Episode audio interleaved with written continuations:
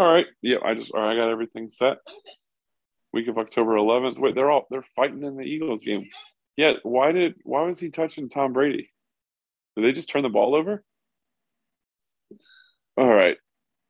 We're recording now, Steph. This is for real.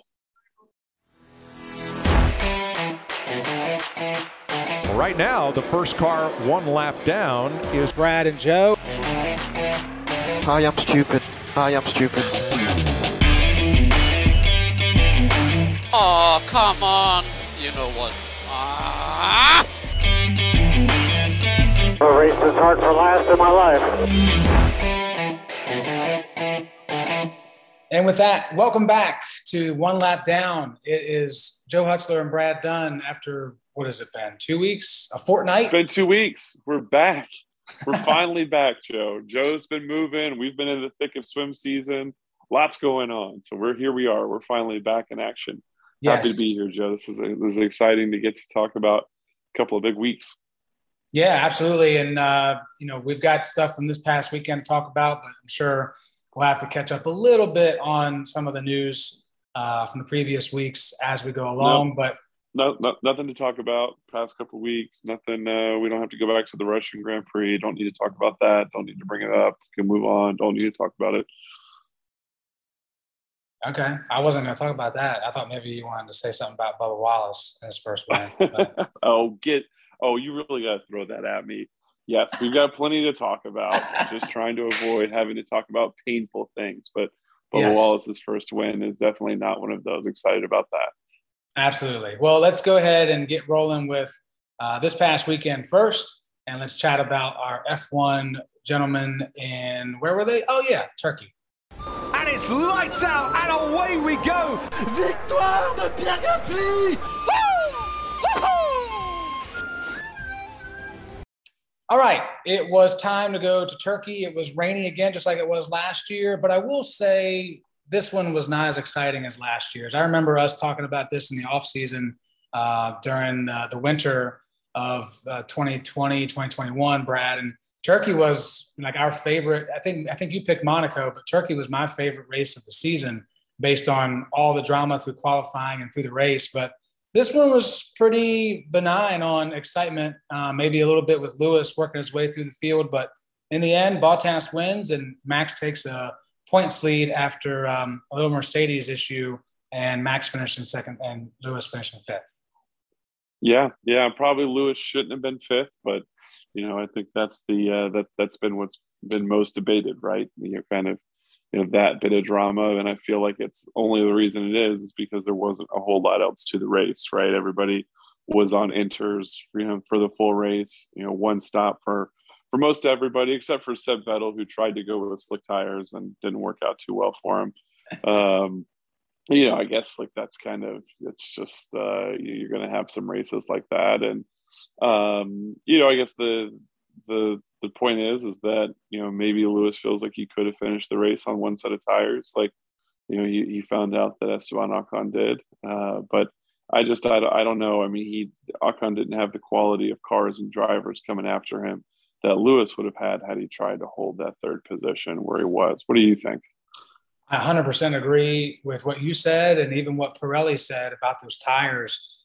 More than likely, unless there's something crazy that took place behind him, he was going to get passed by Gasly. He was going to finish fifth or worse anyway. And if you remember, even when he did pit and he got those new tires, right away he was under fire from Gasly and Norris to begin with. So I think if he doesn't pit, it's a foregone conclusion, especially considering how much time Ocon lost in the last two laps with those only set of tires that he ran. So I think, we're seeing this issue of the drivers in the car don't have all the information. They're just looking at what they're doing right now. They have no idea what else is going on, who's catching them, who's not, unless someone's telling them that. I feel like it's really, regardless of your stature with the sport, it's really telling about the pressure that you're feeling if you're questioning the same people that have helped you win six titles and that have way more information than you do. I understand that sometimes the driver has better information in terms of track conditions, but other than that, I got to go with whoever's on the pit wall, man.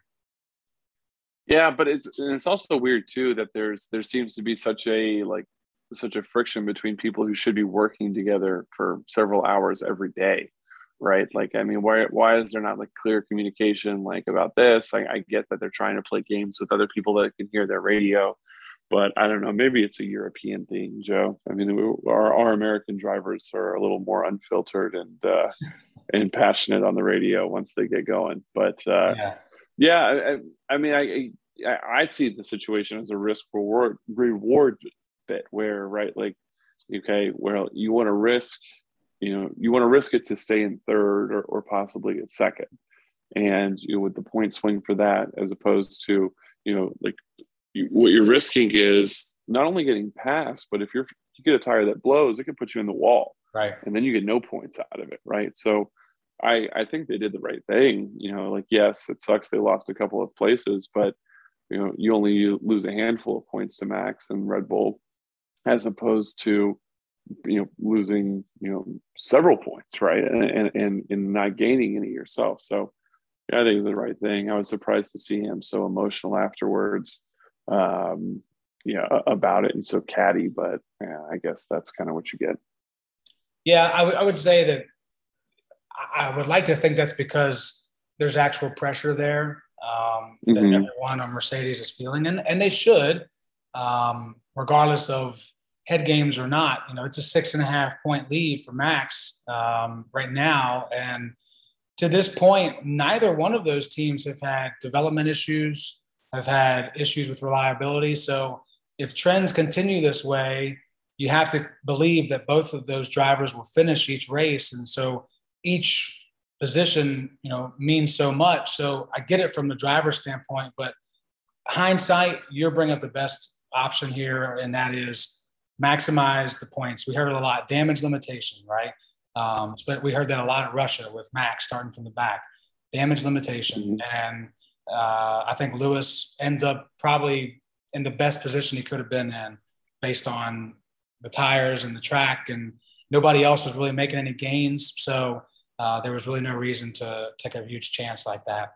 Why don't you tell us who the top 10 finishers are, if you can. I don't even remember, honestly, who was in fourth, who was in front of Lewis. I know the top three are Lewis, so I need a refresher.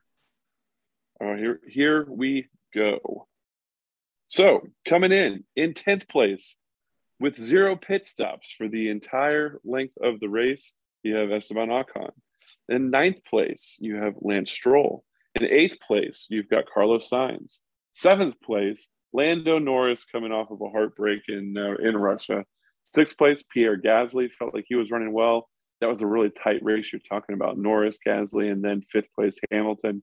Thought that we might get something out of that, but that grading phase they were talking about with those inner tires, I think that's where it really, that they kind of just got into a stalemate there. Charles Leclerc coming in with a nice 4th place finish, and then Red Bull happy with a track they didn't expect to be as dominant on, getting third and second with Sergio Perez coming in third, Max Verstappen in second. And then I tell you what, Joe, it brought a smile to my face to see Valtteri Bottas up there win a race. I felt like he's really grown on us again. We had a phase where I believed in him early in the season, and then I lost all faith in him. And then, I think I'm back to just enjoying getting to see him do well now. Partly a little biased because he got to judge a coffee competition last weekend. But happy for him getting his first win of the season, and definitely, keeping things interesting between Mercedes and Red Bull. And taking a lot of momentum to Alfa Romeo for what it's worth. Since he was basically let go by Mercedes, since that announcement was made, nobody scored more points than Valtteri Bottas since then, not even Max or Lewis. So He mentally is in a good spot. Of course, he's going to go to a worse car, but nevertheless could maybe push for points. A new car. True. So don't forget that. That is a very good point as well, certainly. Good to see Red Bull basically stamp out the new livery, one-time livery jinx. So cool. That was really nice, especially because this was supposed to be Japanese Grand Prix weekend. So they still held true to that idea, which I thought was really nice of them. Real quick, this has been brought up a little bit on social media, probably not as much as it should have, but that race, if you look at Carlos Sainz, he was the driver of the day, voted by the people, gets a top 10 finish. First one. Yeah, first one ever, which is insane. But I'm starting to feel like he might be in a good spot and maybe push Charles for that number one spot on the team, man. He's having a really good year. I don't know for sure if I'm right saying this, but I think the last thing I saw is they're tied for points, right? Wouldn't surprise me. They're tied in placing. So, somebody who was supposed to kind of be in that support role, I feel like he has just been there more consistently from Leclerc. Yes, Leclerc was finished in fourth this past race, but he finished in the back of the grid. He started in the back of the grid in 19th, right? So, I think that getting to see his consistency and from what we get to see and watching Drive to Survive and all the extra social media stuff, he's definitely one of my favorites. And I think he seems like a genuine person. And it was pretty funny when they were interviewing him in the car after winning Driver of the Day, right? It's his first one, and excited about just having a solid day. And I don't know. I think maybe this year I still see Leclerc finishing ahead of him this year, but I don't know if you can go into the next season. I don't know if you can say there's a clear number one at Ferrari. Yeah, it'd be hard-pressed for me to choose either over the other, but I love it for Carlos. This weekend especially, when you consider no retirements, moving up 8 spots in the order, it's an impressive drive. And good for Ferrari, too. It's good for F1 when Ferrari's doing well. So good for everybody in that regard. Hey, this coming, 2 weekends, I'm sorry, from now, or is it 3 weekends? I don't know. I think it's 2 weekends. We've got the U.S. Grand Prix. That's the next F1 action. It'll be in Austin, Texas at the Circuit of the Americas. It will be the 50th U.S. Grand Prix. So 50 states. This is the 50th time there's been a United States Grand Prix. This is the 10th different circuit that they've held the U.S. Grand Prix on. And next year, I don't know what they're going to call it, because they're going to have 2 races in the United States of America when they add Miami to the 2022 schedule, which would be a hot ticket item for sure. So some good things about F1 in the U.S., trying to capitalize on Netflix's popularity of the sport here in the States, and certainly a good thing for us since it's where we're based. Joe, maybe someday we'll get there. Who knows? I'm a little disappointed. My family's out in Texas and they're not going next weekend, but it's an expensive ticket and it's a long weekend, but I feel like that'll be on our list of things. Add it to the long list of things that you and I need to do. Certainly if you check the price differences on when NASCAR was at COTA and when F1's at COTA, big time difference. The demographic will be a little different, I'm sure. All right, let's move on to NASCAR since we just brought him up, and let's go to another road course. It's showtime. Boogity, boogity, boogity. Ooh, let's go racing today, boys. So this weekend, it was the Charlotte Roval, partly on Charlotte Motor Speedway, and then through the infield. This providing drama as it was the final race of the round of 12. So 4 drivers eliminated from the field, but drama on the track again with Chase Elliott and Kevin Harvick leading to Harvick. That was crazy. Wrecking Elliott, like straight up wrecking Chase Elliott. And then karma, bang, is a huge, huge Chase Elliott fan because Kevin Harvick goes head first into the barriers, eliminating himself from the next round. I am very happy that this happened because otherwise it was a very boring race. Yeah. What did Chase Elliott say? Have a merry off season or like a happy Christmas and a merry off season. Something like that. Yeah. It was kind of weird, man. I don't know. I thought that he was kind of one of the, Kevin Harvick was supposed to be one of these old, like, mentors of the sport and one of like the old guard and all of that. And it's just been petty and catty, and it's crazy, just watching the way that he has just completely lost his cool the last handful of races, and they've got their feud going back and forth, and just very blatantly wrecks him, right? They're kicking you out of F1 for a move like that, right? Mm-hmm. Granted, a bunch lower speed, less less risk for harm to the driver. But it's like, that's video game stuff, man. They boot you out of iRacing for that kind of stuff. Yeah, you get a lot of points taken off of your rating for sure when you do stuff like that. And I will say, for people who, like myself, who enjoyed the sport way back when, when Harvick was first starting out, this is him. I mean, he has a history of being a hothead, sarcastically called Happy Harvick. That's his nickname. But I haven't seen that recently in previous years. And I think a lot of it has to do with winning. I think he's been able to mellow out a little bit and be more of that father figure because he's winning. And now no wins this year after winning 9 last season, eliminated from the rest of the playoffs, and has a chance to take it out on somebody. And someone like that, the way that Harvick's personality is, if the chance is to take it out on the most popular driver of the series, he's going to do it. It's going to get something that gets him going, gets him motivated. May not be the best look for him, but it might also help him in getting, into next year's next gen cars and getting back to his winning ways. So I'm not surprised by this based on his history, but recent history shows what you say, and that he hasn't been this guy. He hasn't been like this. Kyle Busch kind of took over that mantle. So let's talk about the top 10 real quick.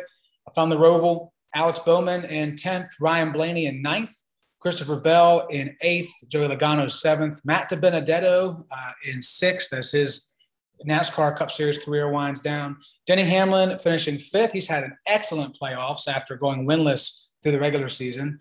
Kyle Busch also doing well in the playoffs, finishing 4th. Chris Buescher, a surprise top 3 finish for a guy that's generally better on super speedways.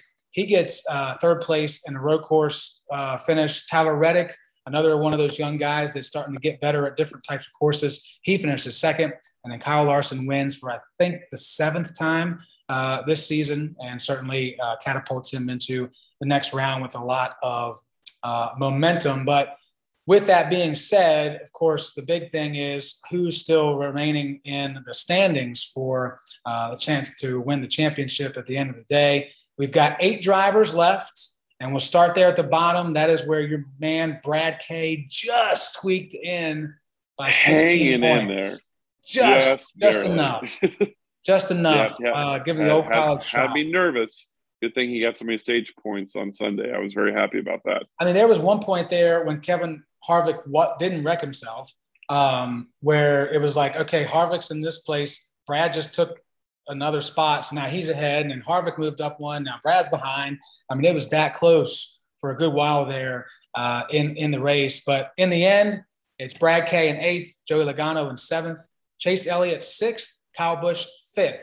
Right now, those are – especially the last 3 guys, they're in the worst trouble based on points. Then you got Ryan Blaney in 4th, Martin Truex Jr. in 3rd, Denny Hamlin 2nd, and Kyle Larson is in 1st heading into Texas Motor Speedway. Your 4 drivers eliminated: Kevin Harvick, Christopher Bell, Kurt Busch, and William Byron.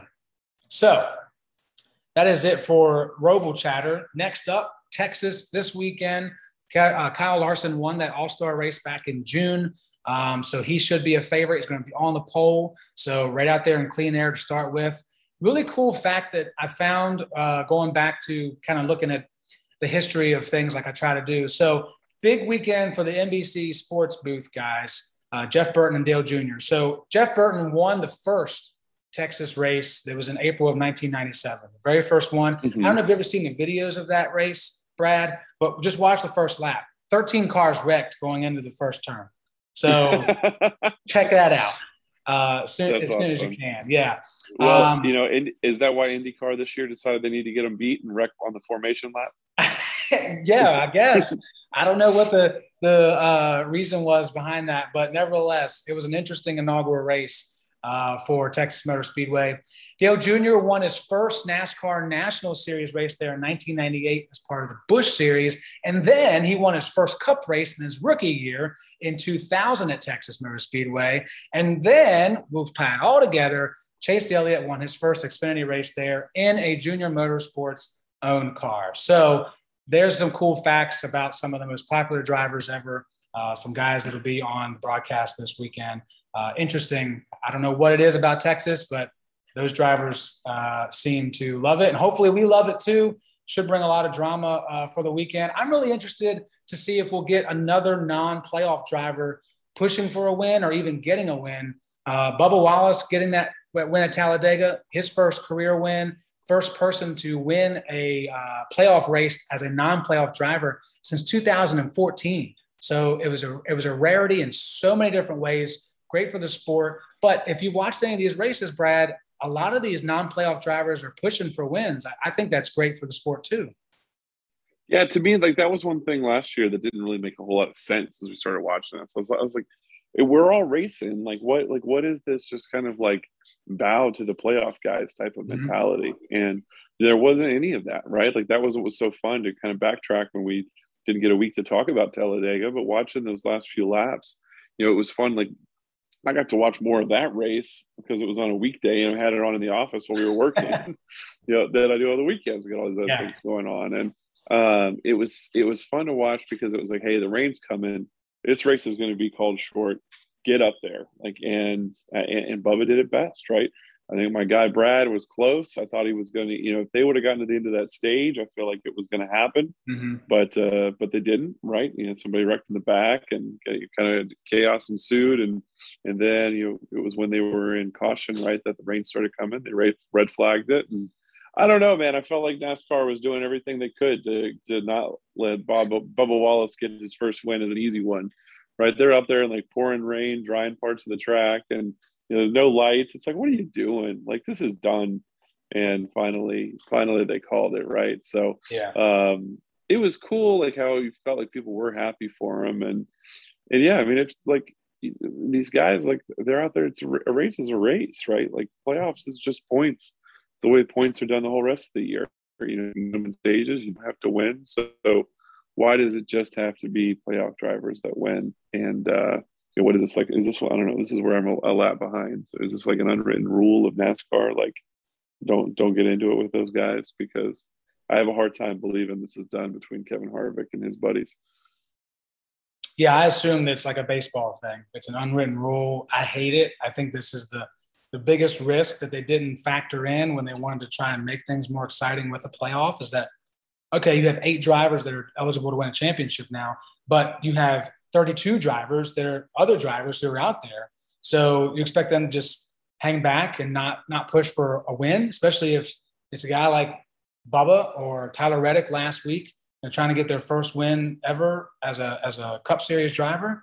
I hate it. I hate that there's this notion that they should get out of the way, or if they do cause a problem, then it's like, why were they even around? Like, let them race. And you know what? Yeah. That, to me, it should, if they race like they normally would race, regardless of points or whatever, and that so whoever wins the championship, that validates them more to me.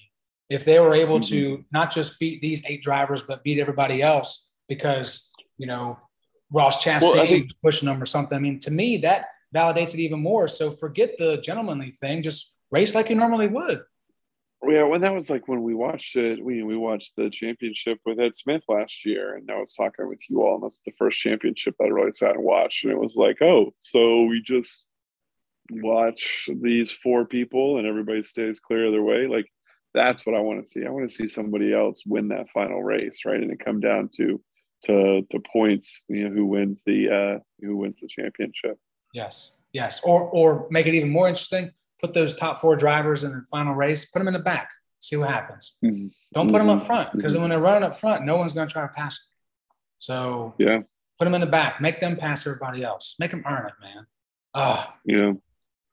You know what I do want to go back to real quick while we're talking about championship. There was a time when early in this podcast, when I asked if there was going to be 3 JGR cars in the top 4. And you look at the difference right now with Kyle Busch behind Ryan Blaney to get in that 4th spot is 1 point at the moment. And there is the chance, I mean, especially too, Chase Elliott's not going to finish another race this year as long as Kevin Harvick's on there. So there is a chance that, you know, my early prediction could be true.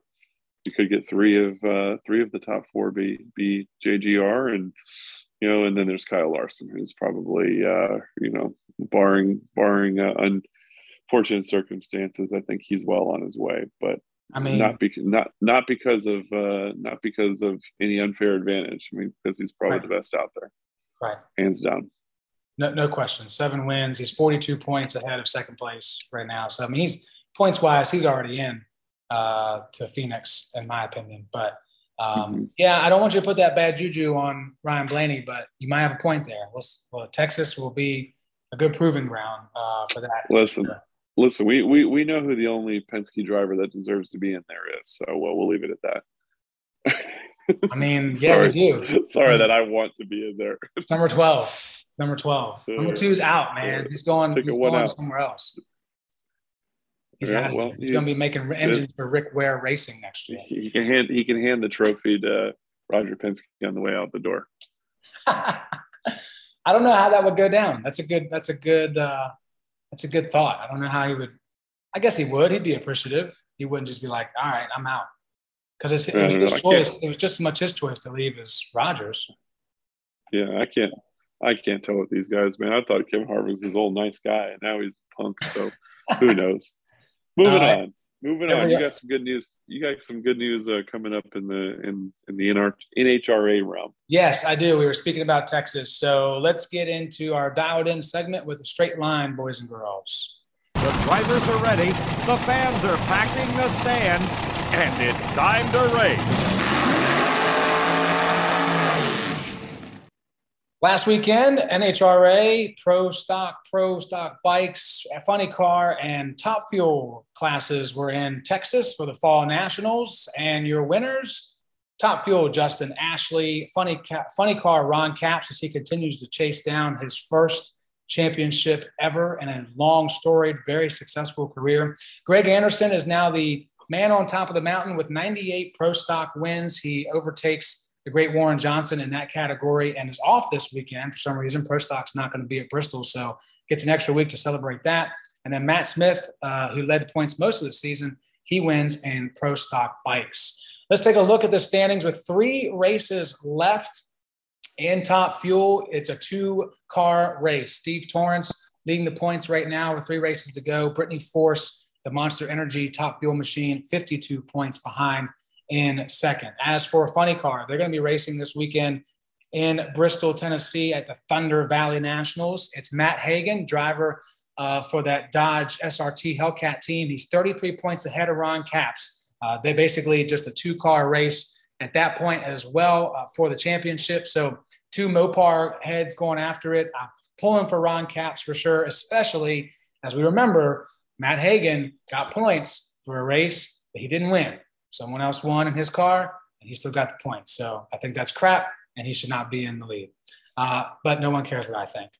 As for Pro Stock, they are not racing this weekend, but looks like Greg Anderson is going to head off in the sunset with another championship. He's 81 points ahead of Erica Enders. It's an outside chance, but only 2 races left for them, so going to be really, really tough to hold off Greg Anderson in that category. And then Pro Stock Bikes, it's as tight as it can be between first and second. Even third has a chance with 3 races to go. Matt Smith leads Steve Johnson by 8 points. And then Angel Sampé is in third, 53 points behind. So that will be a fun one to watch as the series continues this weekend. And I'll be watching it myself. My dad and I are headed to Bristol Dragway this weekend. We're going to be there for Friday, Saturday, and Sunday action. It's going to be a great time. Brad, I'm telling you what, man. If we ever get to go to a drag race, I want us to be able to go on Friday, because nitro cars, Friday night under the lights with those flames shooting out of the headers, there is nothing in motorsports like it, dude. That's pretty cool. Yeah, you were talking about that when you got your tickets to get down there. So I'm gonna be excited to see. I'm sure you'll be on the One Lap Down pod on our Twitter and all of the social media posts. Oh yeah, good pictures and videos. Going to be lighting it up for sure. And then real quickly, if you're interested in watching, expect a lot of new records to be set, because typically this is a 2 times a year track that they go to. They go in June. They go around Father's Day and April when things are a little bit warmer. So now it's in October. Temperature is going to be cooler in the air, which means that the Track will be a lot easier to go down and certainly get more power out of those machines. So just for what it's worth, in the top fuel category, which is the fastest category there is, Tony Schumacher holds the elapsed time record of 3.75 seconds. Larry Dixon with 331 miles per hour. Do not be surprised if those numbers do, if the AET falls and the miles per hour increases. So something to look forward to this Sunday on Fox, the main Fox channel. Okay, with all that being said, recaps are done. Time to talk about our high side and low side from the weekend. Clear low, clear high, full slow, check up, go low, low, low, low, low, low, low, low, low. Just keep it off the wall. Every show, Brad and I talk about our highlights and our lowlights from the previous weekend's action. And this week, I'm talking about Mercedes being human and how it is great for Formula One, because it's not just Red Bull's car is closer to Mercedes and all that stuff now. We're seeing the human element become a factor for a team that hasn't really had to make a lot of real-time adaptable decisions because they haven't been pressured really by anybody but themselves, right? I mean, for the past couple of years, It's been like, okay, Lewis, we have to outduel our teammate. That's it. No one else is going to pressure us for anything. And now you have some teammate, not so much issues, but you see what Valtteri's doing, and you're trying to take what they're doing and apply it to Lewis. But then you got Red Bull doing their thing, and then other drivers getting in the way of Lewis and, other cars that are somewhat capable of keeping up with Mercedes. I mean, think about how all the times this year we've talked about McLaren faster in a straight line than Mercedes is, and it's hard for Mercedes to get around them. So it's refreshing for everyone who's watching F1, whether they are a longtime fan or a lot of new time fans, to see the battles that we're seeing and to see the mistakes that are being made in a sport that spends so much on analytics and trying to get everything right and be perfect. We're seeing that you can't be perfect. Even if you've got all the money in the world, you're still going to make mistakes. You're still going to have human issues get in the way. And I think it is becoming the best race for a championship that we may ever see. I mean, at least in this era, what is this era called? The hybrid era. The hybrid era of Formula One. They even put a post out last week about how through so many races, this is the tightest championship battle we've ever had in Formula One history. Over 70 years of history, it's never been this tight. So I'm all for it. I hope it continues. And even though it does give me heart palpitations on Sunday mornings, it's worth it. So keep it up. I mean, that's why you watch it, right? Like, because you want to have that drama. That's why you watch a lot of, like, that's what playoffs are about and all those things in the field sports and court sports that we watch. And, we kind of lamented about how, like, the NASCAR playoffs doesn't really bring that as much. And, with this, the whole season is a playoff. And to see, drivers that are both highly skilled, two of the best, according to people that know what they're talking about, not us, and the best that there's ever been. And so it's definitely fun, and I feel like you and I got cued in on Formula One at just the right time. So yeah, definitely share that high side with you there. But I'm gonna go a little bit more simple and go back. Yes, we lamented about the NASCAR playoffs, but my guy Brad K is in, your guy Ryan Blaney is in. And it's interesting how if I would have said, okay, on our very first episode of the podcast, Joe, I've got a time machine. I'm going to screenshot my phone here, and these are the top 8 that are going to be in the playoffs. And I said, Kyle Larson, Denny Hamlin, Truex Jr., Ryan Blaney, Kyle Busch, Chase Elliott, Joey Logano, Brad K. Probably not a whole lot of surprises there. You'd probably be like, what about Kevin Harvick? And that would be the only one, from our amateur opinion, right? And I said, well, it turns out he's an asshole. And we're like, oh, that's interesting. It's kind of interesting how the best drivers have still kind of funneled their way to the top in these playoffs. And I'm excited that our drivers are there, the Penske guys and JGR guys making me look smart. And I will be really interested as we kind of go through these final 4 races, what's it really going to be like watching Kyle Larson just like seal the deal, right? And, and can he do that? That's kind of the next, that's like the final really big first test for him. So while we do lament it, I still am excited about the NASCAR playoffs. Yeah, and you should be. A lot of great tracks coming up too.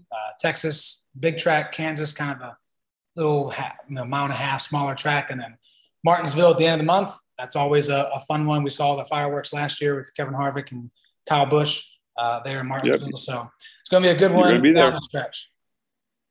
What was that? You're going to be there. You're going to be there. Yeah, I am. Me and Ed Smith, we're going to be there taking in the action on the front stretch right there at the start-finish line. So if we were there last year, we would have saw Kevin Harvick wreck Kyle Busch coming out of turn 4.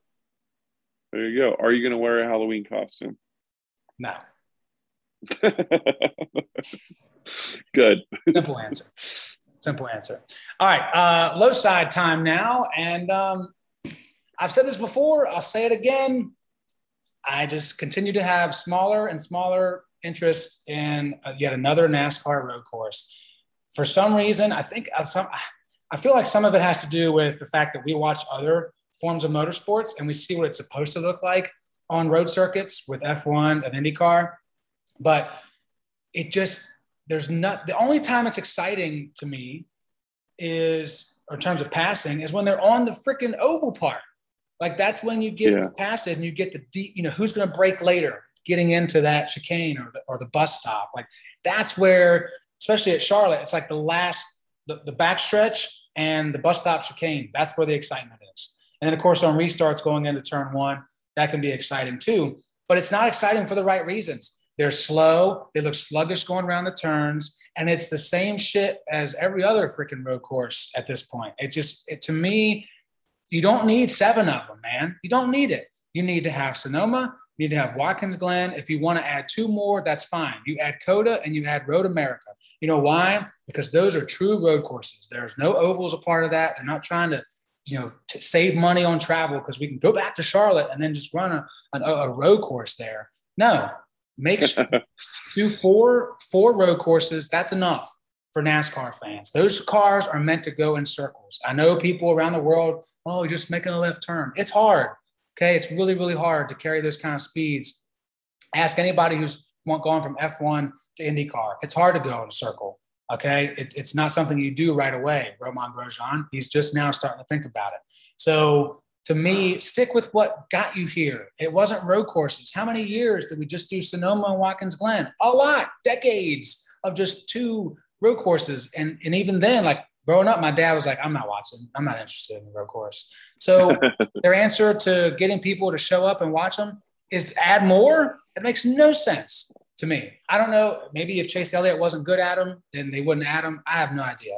But nevertheless, stick to those 4, in my opinion, and bring and add more ovals to the ones that you're getting rid of, because going into the race, I really wasn't interested. And if it wasn't for Chase and Kevin, I don't know how much I would have cared. I would have seen if Blaney did all right, and then I would have moved on to something else. Yeah. I don't know. I think that I was excited for him. I think there was a time that we were excited on here, like, oh, we got 7 road courses. And I made a mistake. Well, that's what I'm saying. I made a mistake too. I was excited. They just look clunky. Like it looks like a bad video game almost. It does. Especially, and I think that is our bias too, watching those great IndyCar and F1 races out there and some of the other stuff that you can catch at odd hours of the night on MAV TV. Who knows? But like, yeah, but yeah, it's interesting. But I'm sure that there's a reason for it, and I get they're trying to be different and they're trying to be innovative, I think, but it's not the route to take. So it goes.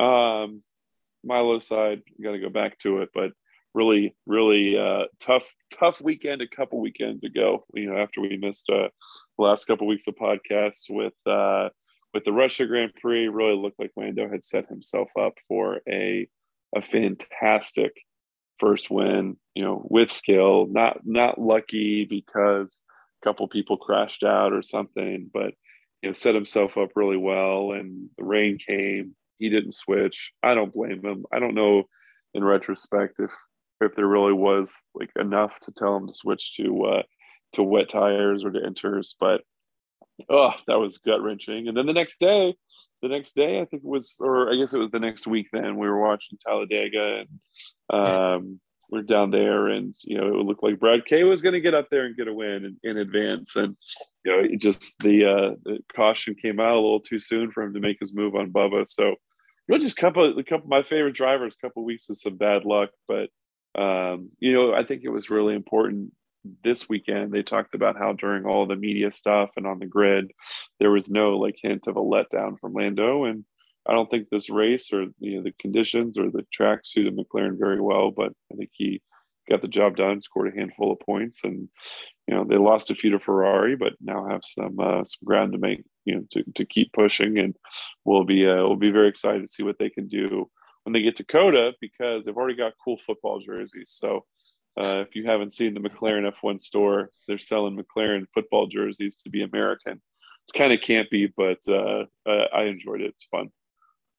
It is a bit campy, but I will say when Ricardo was on the Red Bull team, he always did something with Texas or football or something. I mean, that guy loves American stuff, so it's no surprise. He might have even pitched it.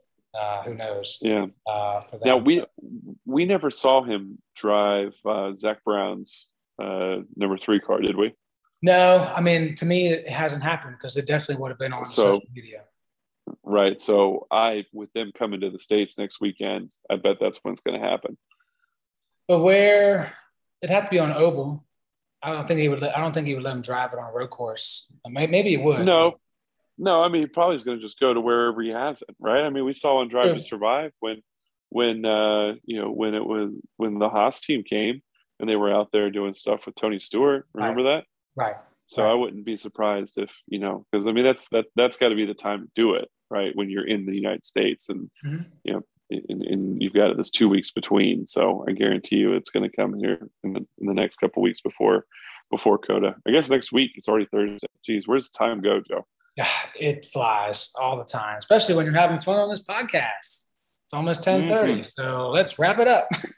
That sounds good. What you got? So, car is on the trailer. We're ready to hit the road, but we still have a final thought or two to get to. And I just have one really intriguing news coming out of Andretti Autosport, which is in the IndyCar series. They're in serious talks about purchasing 80% of Sauber F1, which is the ownership group of Alfa Romeo. So, of course, all the rumors are flying around. I saw a really funny meme on social media about this was Grosjean's plan all along, since he's joining Andretti next year, that he'll get back in F1 as an Andretti driver, perhaps. But certainly the biggest notable name of young drivers is Colton Herta. And you mentioned this way back when we were doing stuff, especially there in the office, talking about Colton Herta being one of those drivers that could make the leap to F1, or Pato O'Ward with McLaren. He was actually at Woking a couple of weeks ago for McLaren. So there's a lot of smoke here. And I think there's some sparks of fire, and we're going to get some more American involvement in F1 here soon. Yeah. If any of those things do happen, Pato probably not as much. It wasn't really as an original thought as us looking at Colton Herta being the American to go out there, or 3 JGR cars end up in the top 4 of the NASCAR playoffs. Then we're going to have to change our name of this podcast, because then we're one lap ahead of everybody. If that's the case, if we've seen the future, with very unfounded claims, but yeah, that was interesting, right? And I think it would be cool. I would love to see an American driver. I was thinking about that last weekend when I was eager to hear the Finnish national anthem again with Valtteri Bottas up there, and I was like, man, it would be cool to see an American driver up there. And you know, so I hopefully that's sometime while we're fans of the sport. Doubt it's going to be anytime soon, but it'll be fun to follow. I'm very excited to see kind of what comes next, and you know, you understand why not much driver shakeup over this next year with people wanting to kind of stick with their people going into the new car and the new formula change going into next year, but be a part of it. I do want to, go ahead, Joe, with your thought.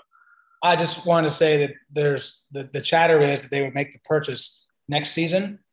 maybe trying to get a driver in there by the year after. So definitely, anybody who's trying to get into the sport wants to see how 2022 goes down with the new cars and new regulations for sure. But I will say, with the cost cap and how things are structured over year to year, this is the time if you want to get into F1 and you got the bukus and millions of dollars to do it.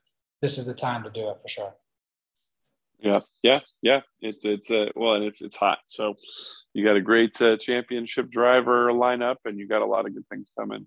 As we wrap it up here, though, Joe, I mean, it's important to know, like, part of the reason why we weren't able to get a couple episodes in. You finally you made the full move over to Richmond. You want to update us on how that all went?